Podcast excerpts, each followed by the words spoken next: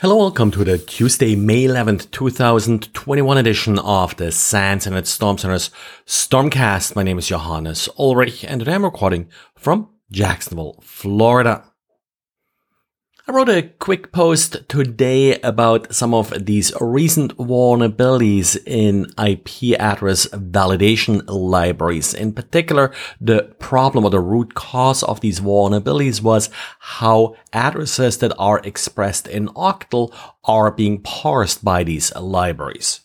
And for the most part, well, uh, these libraries uh, didn't really take Octal into account. And that then led to problems how the IP addresses were validated. This would not really be that big of a problem if the library that then actually does the network connection uh, did use a similar interpretation of these IP addresses.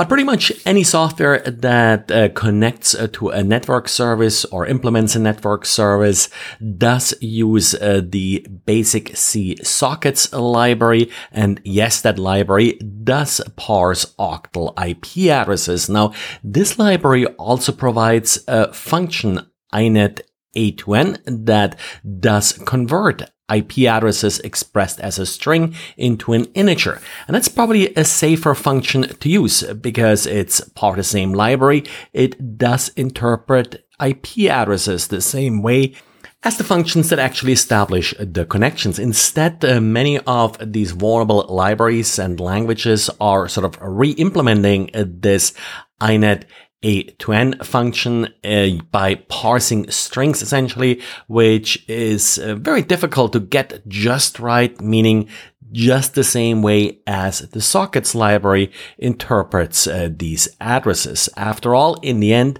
a long unsigned integer, a 32-bit integer, is the way how IP addresses are in the end represented internally. So how you're converting from the string to the integer that's really uh, where the vulnerabilities and the problems happen. So in short, if you ever find yourself having uh, to uh, validate an IP address, uh, well, don't mix libraries, uh, use some well-validated libraries, and uh, don't try to rewrite your own INET A2N. And well, Apple's AirTags are about two weeks old, at least uh, two weeks sort of in consumer hands. And we got our first jailbroken AirTags. Apparently, a researcher was able to uh, gain access to the firmware of uh, these AirTags and was able to download it as well as making modifications uh, to the AirTags firmware. The main modification made so far is to change the URL that a user will be redirected to if they are touching the AirTag.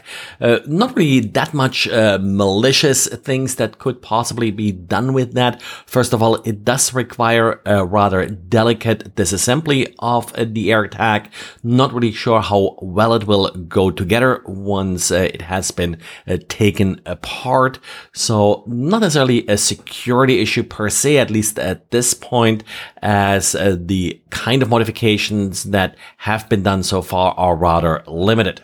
But of course, uh, overall, these AirTags do include a little computer, a microcontroller with 32 megabytes of RAM. So potentially someone could upload a completely different firmware as well.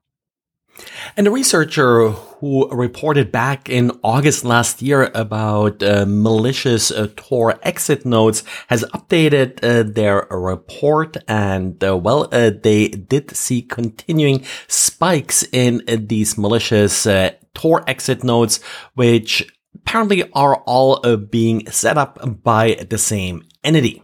Now, the reason nusenu, the author of uh, this report, believes uh, that uh, they are uh, orchestrated by the same entity is similarities in the way they are set up, uh, but looks like up to around 25% of uh, exit nodes are controlled by this particular entity, and then of course can be used to either spy at users or manipulate traffic that exits or enters the Tor network. Probably the most important lesson to take away from this is that if you're using Tor, you still should rely on HTTPS in order uh, to prevent anyone uh, relaying your traffic uh, from manipulating your traffic. Tor is really more about anonymizing the origin and the destination of the traffic. It's not about encrypting or integrity protecting the traffic at all. That's what we have TLS for. Well, and that's it for today. Thanks for listening. Tomorrow, of course, uh, Microsoft's Patch Tuesday, so hope you're ready for that. Thanks and talk to you again tomorrow.